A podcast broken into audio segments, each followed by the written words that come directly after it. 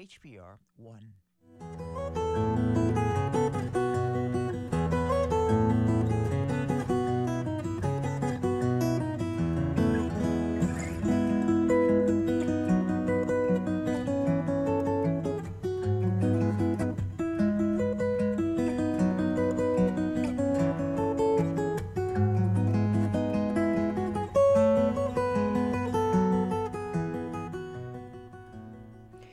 We're back with the conversation here on Hawaii Public Radio. I'm Catherine Cruz. It was two years ago this month that those who call themselves protectors of the mountain stood down at Camp Kauai because of the declaration of a pandemic and concern for the health of the protesters. The thirty-meter telescope project, or T M T, is stalled for now, but the fight over the future of the Mauna is still being waged in the halls of the state capitol. House Bill twenty twenty-four sets up a new management model for the mountain. But the astronomy community fears that, as written, it could jeopardize not just future projects or T M T, but also existing observatories. Kealoha Pisciotta is the spokesperson for the Mauna Kea Hui. We talked to her from Hilo this morning. The Hui doesn't like the bill either. The mm-hmm. problem that we fundamentally have with this bill is twofold. It's historical errors and also jurisdictional confusion is the easiest way to say it. Since about two thousand one, we submitted a big position paper, the Temple Report. And in that Temple Report, there were three major positions that we've held since two thousand one, and that is no further development should occur on Mauna Kea. The community should organize and create the management, community-based management. And also the third is that they need to pay rent based upon state law for the use of um ceded lands and things like that, yeah, or so-called ceded lands. And we still hold that position. Now, what's happening here in this bill is that, you know, in nineteen sixty-eight, when they first got their lease, what really happened was in the first few years, they built multiple telescopes. They had asked to build one observatory, and they built many more. So there's now twenty-two, and that's it. That's, you know, twenty-two telescopes or observatories. And that's excessive. They had a limit of thirteen. And so we've been on about that all this time. So that's why no further development, okay? The community-based means that Native Hawaiians should play a, a not a minor role, a significant role in managing Mauna Kea, caring for it and all of that. And so what's been our problem all these years is that B L N R, who has the legal responsibility to take care of Mauna Kea as a conservation district, keeps advocating their authority to the university. The university isn't mandated by law to take care of Mauna Kea. So they never should be taking care of Mauna Kea. So should, we shouldn't even be having to go through this process to, quote-unquote, eliminate them. I mean, they should p- play a major role. They have to take care of the observatory. And then the last and most important thing is that we continue to have issues with them not reporting back on what human waste and toxic waste is being entered into the into the ground. I mean, what Mauna Kea, Puakaloa, and Red Hill all have in common is that we have things that are toxic and human waste are entering our aquifer. Mauna Kea is a principal aquifer for, for Hawaii Island. So those are the issues that we have. You know, I just heard a story yesterday on N P R talking about telescopes and those kinds of things and uh, the greenhouse gases that they generate, which I had never thought of oh, before. Yeah. Me too. That's an interesting point. I mean, we're just looking at, we're building on top of the aquifers, and so we need to know what's going on with those things. When we sued early on against NASA, NASA at least amended their septic systems from leach fields, yeah? And so they put in a sump pump in so that at least the hazardous materials from the mirror washing was not going in the ground. But I don't know, the, the nobody's reported back what the other observatories are doing, and they all have septic tank. Many of them, especially the older ones, have septic uh, leach field systems, which is not good, yeah. Yeah, so it's a large capacity uh, system. Yeah. Uh, so the mm-hmm. E P A might have something to say about that. I know the university has said that it is willing to reduce its footprint up there by ten thousand acres and uh, turn that back over to D L N R, but some have raised the question about D L N R's ability to manage the lands up there. Yeah, well, D L N R has the mandate, though. They can't necessarily take that away. They have a fiduciary duty, including the observatories currently pay a dollar.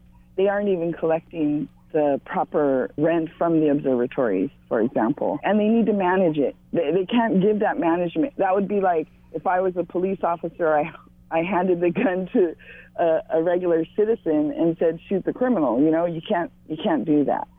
They are legally required by statute to take care of the Conservation District of Mauna Kea. And they can't advocate that to another entity that doesn't have that legal responsibility in the same way. And so that's the jurisdictional confusion that continues to cause us trouble. And so management has always been an issue, but that issue is brought on because D L N R advocates their responsibility and gives it to another entity that's not legally responsible. So the groups are not happy with uh, House Bill twenty twenty-four either? Yeah, no, we are object- we are opposing it. The Mauna Kea Hui is definitely opposed. We've been doing this, you know, for two decades at least.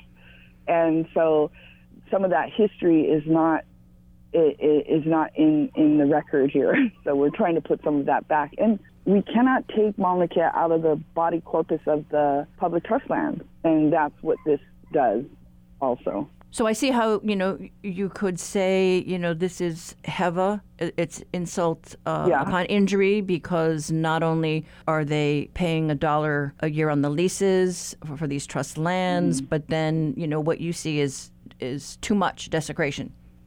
Yes, absolutely. I mean, that's really been our position for from the beginning. Um, it, it, it, Mauna Kea is a sacred site, and it needs to be protected as such. We, we hear a lot, too, about uh, this is being turned into a cultural issue versus a science issue. Um, what do you have to say about that? It's never been that. And because it presumes that science, this is the problem I have with that. It presumes science has no culture, and that's false, because it does. And that culture has no science, and that's false, because our traditional knowledge is science. It meets all the criteria for science. It's measurable and repeatable. And it, it it's a kind of a false narrative that the university, I mean, we've never been against the science per se. We've just been against the way science is aggressively seeking to continue to desecrate our mountain when we're asked, when we've been asking them for two decades that they need to stop and they need to fix the problems, the root problems, not Band-Aid problems. So what would you like to see done with this bill? Well, I think it needs to die. I, I think the community needs to have a bigger voice, because it kind of came from this working group, which didn't have a lot of public vetting. And the community, the Lahui, needs to have a voice to talk about all the different ways in which Mauna Kea is used by traditional and cultural practitioners on Mauna Kea. There's all kinds of things. There's star people, there's plant people, there's... We have a lot of concern about all the alien species that are taking over the mountain as well. And all of those things, the community needs to be involved in, and they're not. They're not involved. I mean, all we have is a few minutes to speak at the legislature. That's not okay. We need to really come together and think it out and take care of what our kuleana is as Native Hawaiians to our sacred mana. Do you think, because we know how dear Hawaiians held held the skies, do you think there yeah. is a place for astronomy up there at the mountain? Our position is, has been that the, the end of their lease is in twenty thirty-three. We've never advocated to take them all down now, but if, if there are older ones, we do want them to be decommissioned if they're not going to be used. But they, again, decommissioning can be just as de- uh, destructive as putting them up. So we need to have input in that. We need to really um, have the community decide how that's done and, and protect. Because remember, Mauna Kea is sacred because it's also the burial ground of some of our highest and most revered ancestors.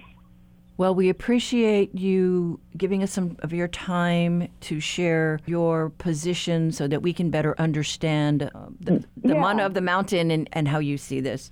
Yeah, thank you. Um, thank you for the opportunity to speak. That was Kealoha Pisciotta, spokesperson for the Mauna Kea Hui. The group submitted testimony against H B twenty twenty-four, which sets up a new management model for Mauna Kea. The State Senate Committee on Higher Education takes up the measure this afternoon.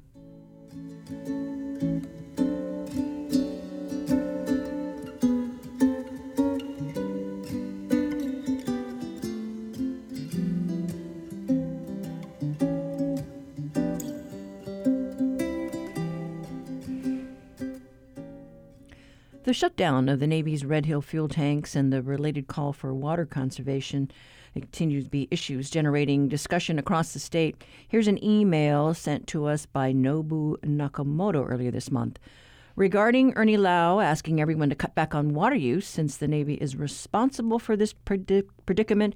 The Navy should also be leading the way in cutting back on its water use. The Navy should lead the way by cutting back far more than that and make many of those cuts permanent with a broad program to replace old shower heads, faucets, and toilets throughout Navy facilities, including housing with lower flow and lower water use models. The Navy should also help local residents by buying low flow shower heads that the Board of Water Supply could distribute to its customers, and funding the B W S program that offers rebates for things like toilets that use less water. It is frustrating to see the Navy flushing millions of gallons of supposedly clean water down Halawa Stream, probably upsetting the ecosystem at the stream mouth by changing the salinity and then having everyone on the island cut back thanks to the Navy's inability to manage their fuel storage facility. And here's a voicemail that a listener left on our talkback line. My name's Bill, and I'm calling from Haleiwa. I got an alternative idea about the water fuel tanks. Why not totally clean them out and convert them into water storage tanks? Maybe we could coat the insides with some type of environmentally safe coating. And if they leaked, they would just be leaking water. But perhaps we could keep all those tanks as a reserve water supply. And it would be certainly much cheaper than destroying them all. And the infrastructure is there to pump the water also. Bye. And thanks for the feedback. Email us at talkback at hawaiipublicradio.org. Call our talkback line, seven nine two, eight two one seven. And speaking of Red Hill, our reality ch- uh, check today features a story on how the contaminated water crisis could halt new construction on Oahu. Honolulu Civil Beat reporter Christina Jedra joins us today. Good morning. Hey, Catherine. Good to be here.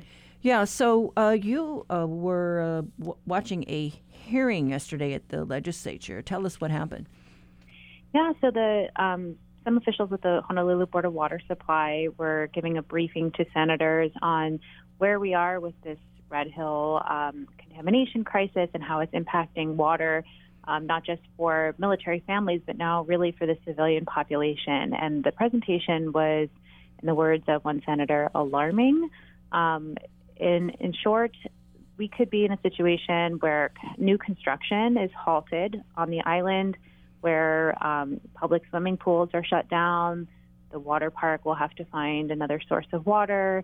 Um, we essentially need to cut way back on our water usage. Um, as folks may know, we're already under an advisory to reduce our usage ten percent, but that's really just the beginning. Um, We lost a major water source in the Halawa shaft when it was shut down late last year. Um, it provided twenty percent of the water from um, Moanalua to Hawaii Kai.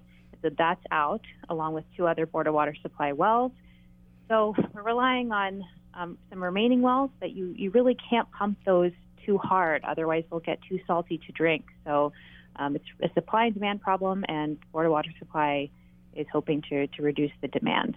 Yeah, and that is uh, distressing uh, because, you know, if this means we cut back now and then also during the drier summer months, you know, the rest of the year, you know, what impact will that have on new construction if there's not enough water for everybody?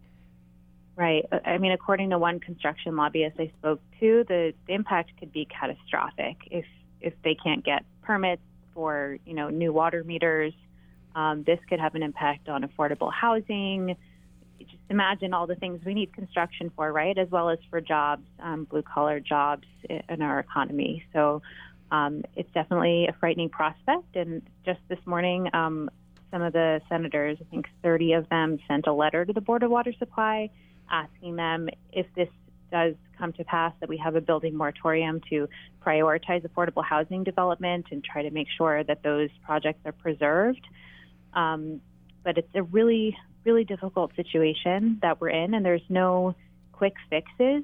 Um, the Board of Water Supply is actively pursuing the development of new wells, but according to Ernie Lau, the chief engineer, that takes like five to seven years to stand up a new well. Um, he said, you know, I wish it was only one year, but he, he said if I said that, I'd be lying. Yeah, so that, that is a, a pickle that we're in, uh, you know, and, you know, just last week, uh, I think all the the nineteen zones that the Navy has been flushing, you know, they were given the all clear. So, you know, there, there's a lot at play here. We don't know then what this means, uh, you know, but as we heard, you know, from uh, one of our, you know, listeners, you know, they're thinking that the Navy should do their part and cut back on their water use as well. And we have not heard anything uh, from them yet. Right. Yeah, I have not heard anything from the military about reducing their usage. And now that things are really starting to impact the civilian population and, um, you know, developers, I think there's there's going to this is just the beginning of, I think, a long conversation on who's going to be paying these costs. Um, you know, some people are saying they want the tourism industry to really cut back because they're some of the biggest users, and the military as well. Um You know, a lot of people are saying it's unfair that normal residents should have to, to bear the brunt of this burden um, when, you know, it certainly wasn't their fault for, for the situation that we're all in. So um, it's a difficult time. And, again, we're just at the beginning of this, really. I mean, even though, as you mentioned, the zones were all cleared, the water for the military families is, according to the, the health department, safe. Um, this is This is going to be a long process, and um, we're going to be dealing with the ramifications of this fuel contamination for a very long time. And I do want to mention that fuel is still there. one hundred, over one hundred million gallons of fuel is still sitting above our aquifer in the Red Hill tanks. Even though the, the Navy has said they plan to defuel, that could take, you know, well over a year. Right. So there could be another leak at some point down the road. We just don't know. And then I know uh, Ernie Lau had said that he was hoping to be able to meet Uh, and talk with some of the large water users. Uh, I understand there's going to be another uh, meeting as well, I think, with some of the developers. They have questions? That's right. That's right, yeah. So the Board of Water Supply has been reaching out to some of their biggest water customers, including um, people in the tourism industry, um, and they'll also be meeting with developers, I think, sometime next week. So they're doing what they can to, to educate people on conservation um, methods and try to figure out ways that they can cut back on uh, on water usage to, to protect what we have. And, you know, it's a good reminder to just use what you need. Um, they're right. advising, you know, not only hotels to cut back usage, but just take shorter showers, check your home for leaks, right. um, water your lawn, you know, before the sun comes up or after it goes down. Right, so just kind of use what you need. Exactly. Um, but thank you so much, Christina. Thanks, Catherine. That was reporter Christina Jedra with today's Reality Check. Read her story online at civil beat dot org.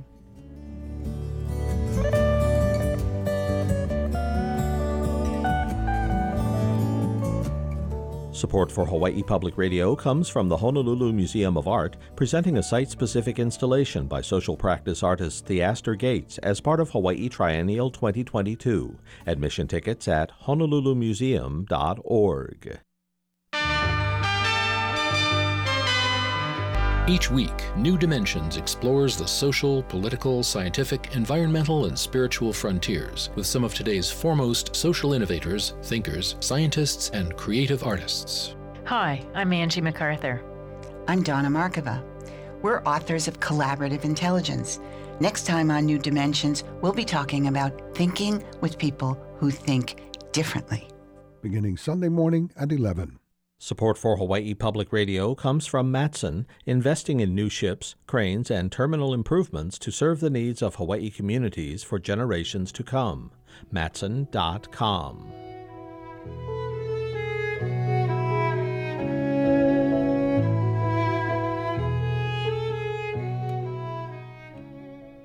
The death toll continues to climb in Ukraine as Russian troops push in to seize key cities throughout the country.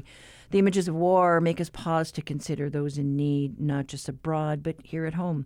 We sat down recently with Hawaii Red Cross Chief Executive Officer Diane Peters-Wynn to talk about the beginnings of the International Red Cross and the American Red Cross, as this is Red Cross Month. What's going on right now in Ukraine speaks to the very origins of the Red Cross and why it was started. Our uh, one of our founders, Henri Dunant, a Swiss businessman, you know, had watched the horrors of the war in in the, the Battle of Solfino and decided that, you know, there really have to be laws even in war. Even war has to have rules. And so, you know, the humane um, treatment of prisoners, the non-targeting of civilians, all of these became that body of law that we know as international humanitarian law.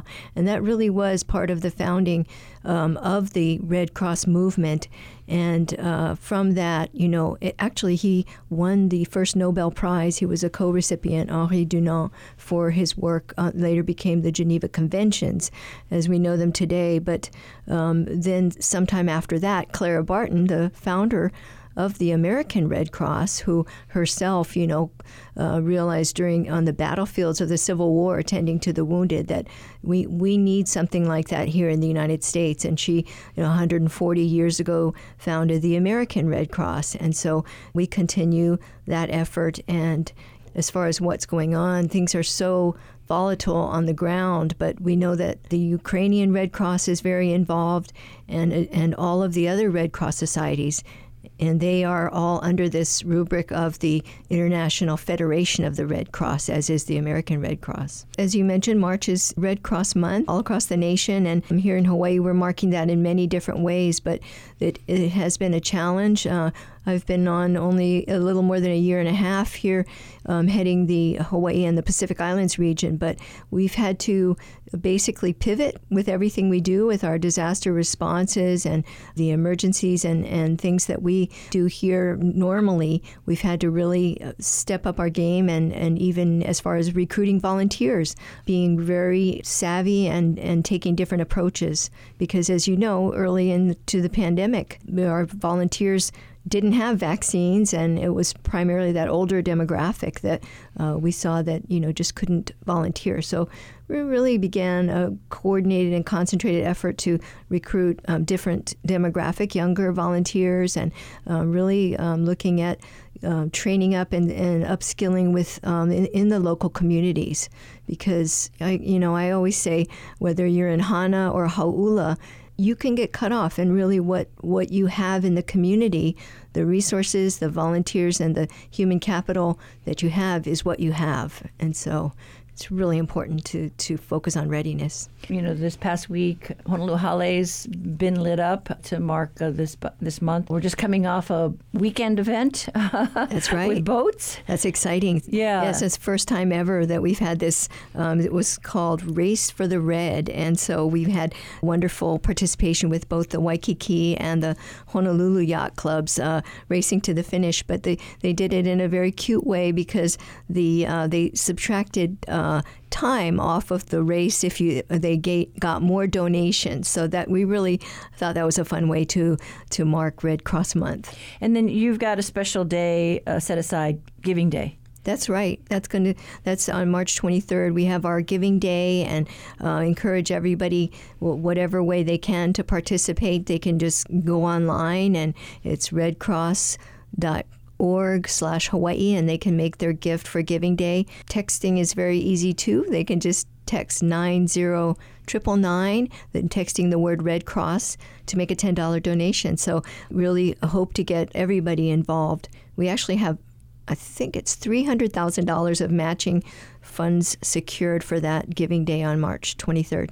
Your donation would go farther if you pledge on that particular day. That's right. Absolutely. And then of the volunteers that you've had, very loyal volunteers, you know, uh, over the years, you'll be showcasing them as well. That's right. And and um, before I tell you about the uh, our Heroes event, I just wanted to mention we also had Honolulu Hale lit up for the whole week, and a um, proclamation with the mayor. We had a proclamation from the governor as well, and um, also the you know some of the neighbor islands in our territories. Even the governor of Guam, she presented us with a certificate. Um, I was there virtually, unfortunately, not in person, but um, we also have been inviting our volunteers to take a selfie. We've had Aloha Tower lit up most of the month.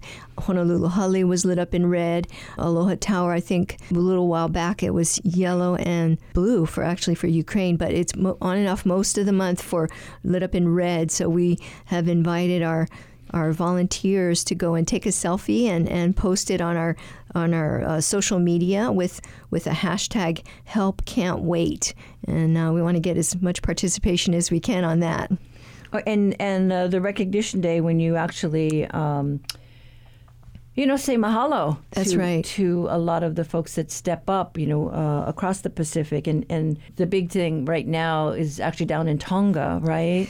The the, the terrible uh, yes. uh, uh, eruption. T- triple disaster, mm-hmm. yes, back in January. So, yeah, just last month we uh, teamed up with um, the iHeart family of radio stations as well as uh, one of the federal credit unions here, and we did a fundraiser. It was with Hawaiian Financial Federal Credit Union and iHeart uh, to Kokua for Tonga, and ended up raising very close to thirty-five thousand dollars just in a very short amount of time. But I think it speaks to, you know, how we in Hawaii feel for all of our cousins in the Pacific. And, and you know, the um, Tonga is very close to part of the areas that come under our Pacific Island region, of course, uh, just five hundred miles away from American Samoa. So, you know, we, we want to be there for them and, and know that they would be there for us.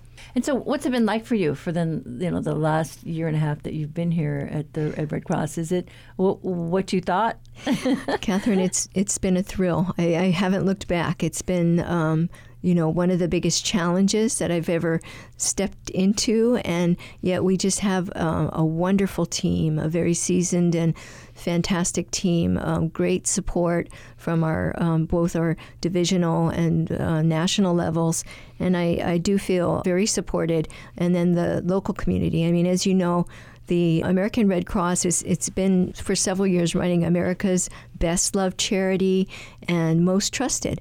And I think that the brand itself, when you you know you wear the vest or you, you wear the the badge, people react in a certain way. And I think having that trusted and respected of a brand to represent, it's a responsibility. It's an awesome responsibility. It's been a wonderful journey so far. Recently, we've we've had oh gosh a number of house fires. You folks have been out helping the families uh, that have lost everything. You know, we're we're looking down for a very dry year, and yes. and we hope that there aren't going to be really bad brush fires. But you just really don't know with, with climate change. It's just, it's it's very unsettling. But a natural disaster could strike, and, and you folks are there. That's right. It's not, you know, a question of if, it's when.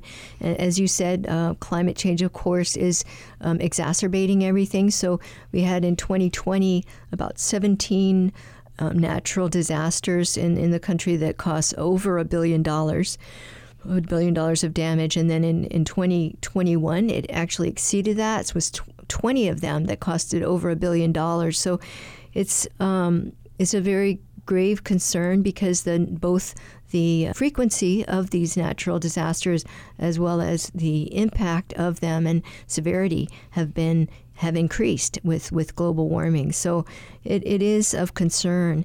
And uh, here in Hawaii, you know, we've had, we were very lucky, uh, knock on wood, this past year, but we certainly had a very close call with the run-up to Douglas when I first started. It was the closest hurricane ever to approach this island of Oahu.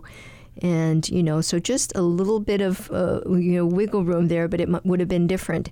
And we know that really home fires, as you mentioned, is every three to four days here. And there have been quite a few recently. It, it is it's looking to be a dry, a very dry um, ending of our spring and going into summer. So, you know, we will in uh, May kick off our first time, first time back Uh, sound the alarm program, where we go physically into homes and install the smoke detectors. Okay, so we'll, we'll be seeing more of that as uh, things start to normalize in the community and, and, and you get back to work. Absolutely. You know, we're looking forward to that. We work with a lot of our corporate partners and volunteers in the community. And in addition to installing those um, smoke alarms, we, if people already have them, we can help them test them. If they need new batteries, we can help with that. Um, if, you know, they, they haven't thought about how they're going to get out of their home or condo in two minutes, we're going to be talking about that to help them with just preparedness and, and making sure from each room you have two exits and, and you can get out in two minutes or less. You have a rendezvous point and you know where to meet your family, that someone's got tutu, someone's got the dog, and just, you know, reviewing all those basic things. I just want to say, because March, in addition to being Red Cross Month, is act- actually, as you know, National Women's History Month. And here in Hawaii, I, you know, I always want to remember the legacy of our last Queen Liliʻuokalani. Um, I have a personal, very um, special high regard for her with in my other capacity on uh, Hui Hānai. But, you know, I just want to recall the fact that she was actually one of the founders of the Red Cross here in Hawaii in nineteen seventeen. Just shortly before she passed away, she held a membership drive that had a significant number of the whole island participating, and, you know, Royal Hawaiian Band coming out. And I mean, it was a really big deal. And we know that without her help in, in getting the Red Cross started here, it, it might never have happened. So we are just so grateful. We have the flag that Liliʻu personally sewed with her helpers in our headquarters at Diamond Head. And, you know, again, she, she's a figure in history that I think, looking at the struggles that she had and she faced in her lifetime, is very relevant for right now. That was Diane Peters-Wynn, the Red Cross Regional Chief Executive Officer for the Pacific Islands region, which includes the state of Hawaii, Guam, the Northern Mariana Islands, and American Samoa.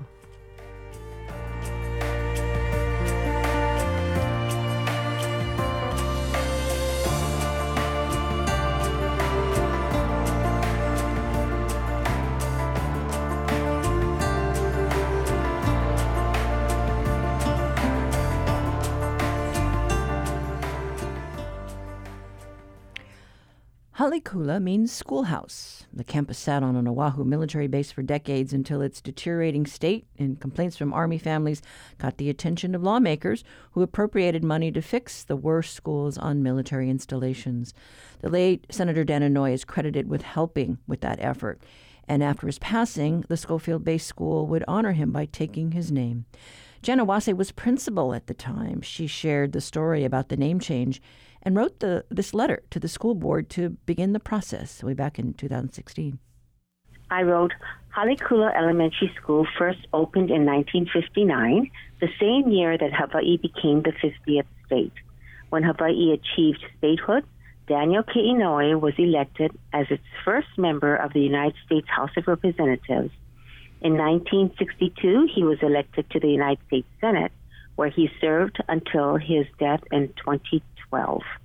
At that time, he was the president pro tempore of the Senate. And Iwase ended that letter to the school board with, "We can think of no greater privilege than to rename our school after this American hero." Here's Iwase. You know, he was an advocate for the military, you know, being a military veteran himself and getting injured during the war. So he was very much an advocate for the military families.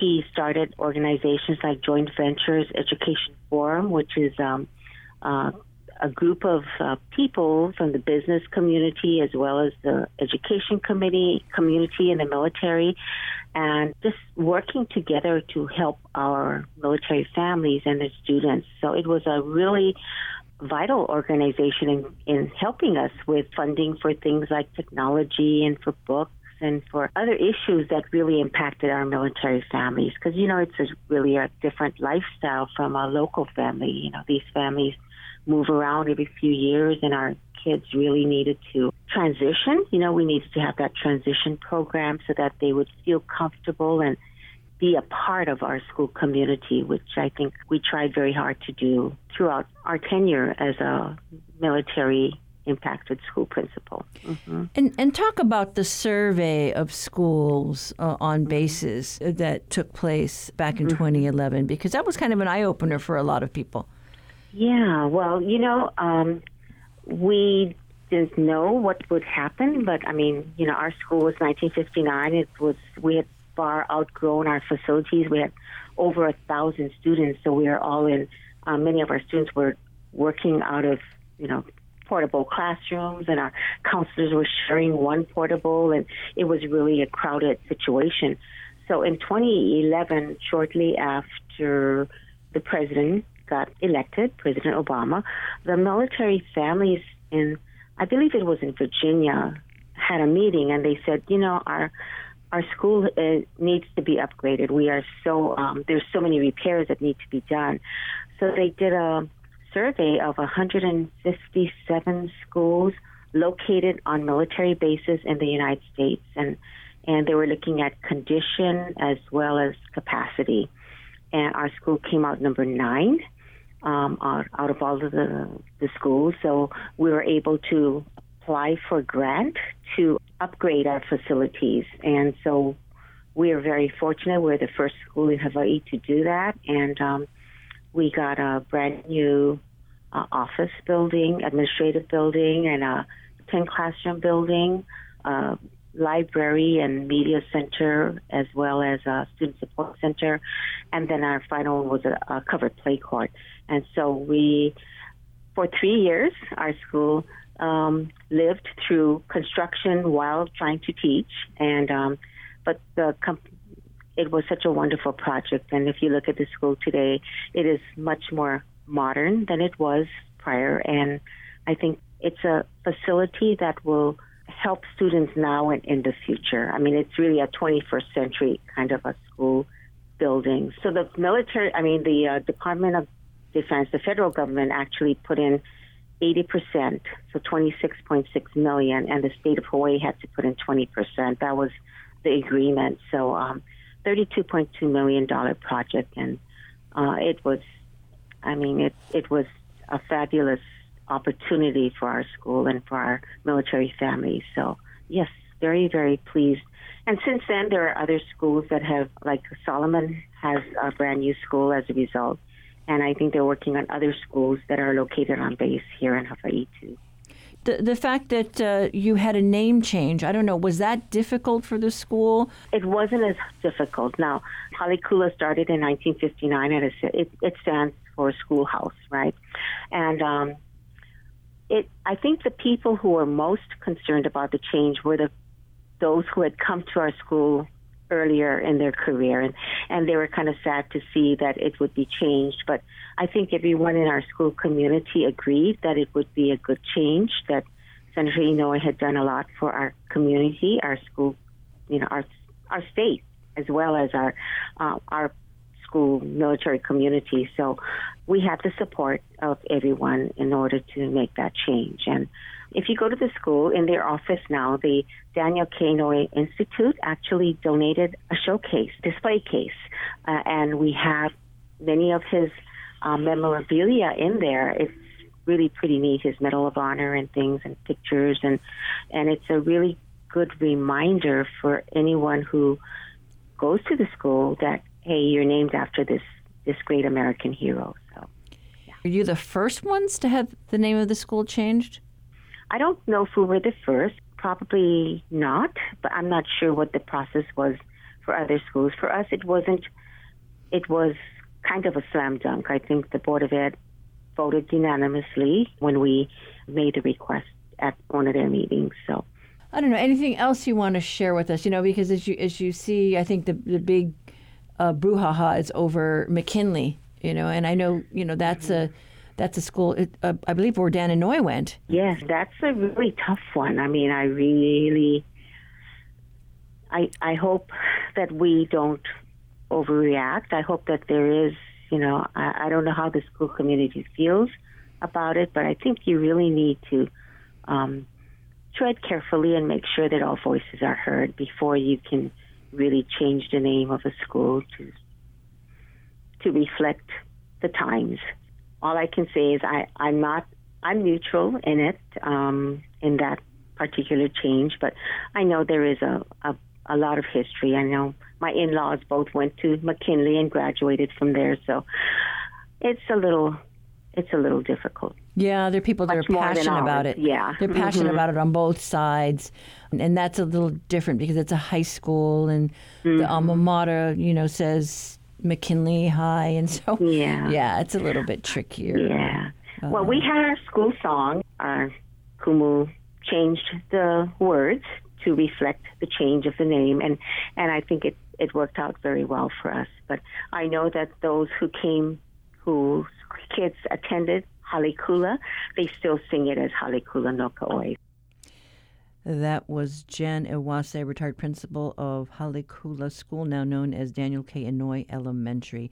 And we do want to leave you with the students uh, singing the school song, Hale Kua no Ka'oi. But we should mention that Senator Dan Inouye's history is not without controversy. In the recent Me Too movement, allegations of sexual harassment against the senator resurfaced. That, too, is part of the public record, part of the history.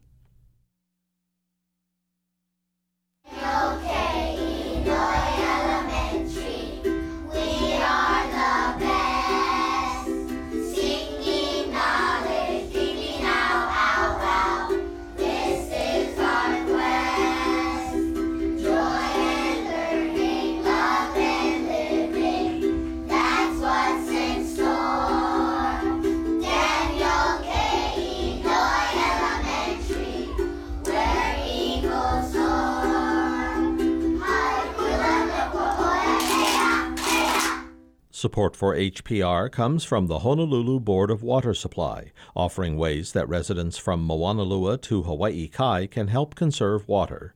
Updates on Red Hill and other information at protect oahu water dot org. Close the airspace. Stop the bombing. A no-fly zone would mean the beginning of World War Three. I'm sick and tired of being worried about what Putin's going to do. We're the most powerful nation on the planet. Big rhetoric around three simple words, but what would a no-fly zone really mean in the skies over Ukraine? I'm Meghna Chakrabarty. That's on the next On Point. Beginning this afternoon at two, following the world. The Keala Pupukea Bike Path, or the Sunset Beach Bike Path as it's more commonly known, is a three-mile stretch of pavement that runs parallel to Kamehameha Highway up on Oahu's North Shore. The nearly thirty-year-old path is a popular thoroughfare for everyone, from bike riders to those just taking a stroll. It's also become more dangerous for users in recent years because of the spotty maintenance. The Conversation's Russell Subiano spoke with Rex Dubiel, the vice president of the North Shore Outdoor Circle, to find out what the community is doing about it. What's the current state of the bike path? At the moment, because it's thirty years old and had a lot of sun, sand, and damage, and because of the roots are pushing up the surface of the bike path, it's in really poor condition. There are cracks and bumps and holes, and at points along the bike path, the asphalt is pulled away from the curbing. So at present, it is very dangerous. Initially, when it was put in, I could rollerblade on it, but that's not the case anymore. So it's actually become a little dangerous to walk on because there are bumps and uneven spots. And if you're not really paying attention, my husband tripped and skinned his knees a couple years ago. So I've been, you know, working on this for yeah. quite a while because it's just becoming more and more dangerous with each passing month, really. Can you share with our audience who uses the bike path? The use of the bike path is primarily the people in the neighborhood, and especially the children. That bike path was put in at the request of some parents in the neighborhood about thirty years ago, and it took a few years to get it to be approved by the city. So it was put in as a primarily as a safe thoroughfare for the children to go back and forth to Sunset Beach Elementary School when it got established. It's a three-mile stretch from Sharks Cove to Velzeland. Did the city start out managing it? Well, yes, the city built it, and they had a condition, though. They didn't have the money to do the landscaping. So that's when the North Shore Outdoor Circle stepped in, and that's why I'm so involved. Because what we did is we collaborated with neighbors along the bike path and built gardens and put in shrubs, and we took care of it. We were supposed to take care of it for about five years. That was the agreement with the city. But it was about thirteen years that the North Shore Outdoor Circle maintained it, took care of it, worked with the city. The city was great. We had some really good people out of Kayaka in Haleiwa, and we'd have cleanups and plantings and weedings quarterly, maybe sometimes every six months, and I coordinated those. And we had military soldiers come out. Our bike path is not just for the neighborhood. Because of where we are and all the surf spots along the stretch out here of the three beach roads, bike path parallels, we have thousands and thousands of visitors every year. And we have island-wide surfers that come and go surfing, or people that come and go fishing, people that come and go snorkeling, or just people that offload their bikes at Sharks Cove and then pedal along the beach roads all the way to Ted's Bakery and back. So it's a high-use bike path, and it's seniors and, pe- and people with walkers and strollers and dog walkers So that bike path is a safe way to get back and forth from almost Waimea Bay to Ted's Bakery. A few weeks ago, we had the Pipeline Masters, and you couldn't ride your bike on the bike path. You just had to walk your bike because there were so many people going back and forth from Ehukai. Because there is no real parking out here, they would park wherever they possibly could, and it could be a mile away from Pipeline. So, yes, it's used. Now, I know your organization and the Hawaii Bicycling League are asking folks to sign a petition regarding the path. What does the petition seek to do? The petition seeks to let Mayor Blangiardi understand how many people use the bike path and feel it's critical to repair it, to actually our effort is to reconstruct it because it needs to be brought up to code. I walked the bike path two years ago with the city director of roads maintenance, Tyler Sugihara, and he made a very detailed report and presented to the city. And that report really laid out exactly what needs to be done. And it's in dire condition at this moment. There are too many, there's just too many bumps, too many cracks, too many holes. It's so uneven. So you have to be really careful when you ride the bike path now, and that's what our hope is. That petition will show the mayor that this is really, really an important asset to our neighborhood.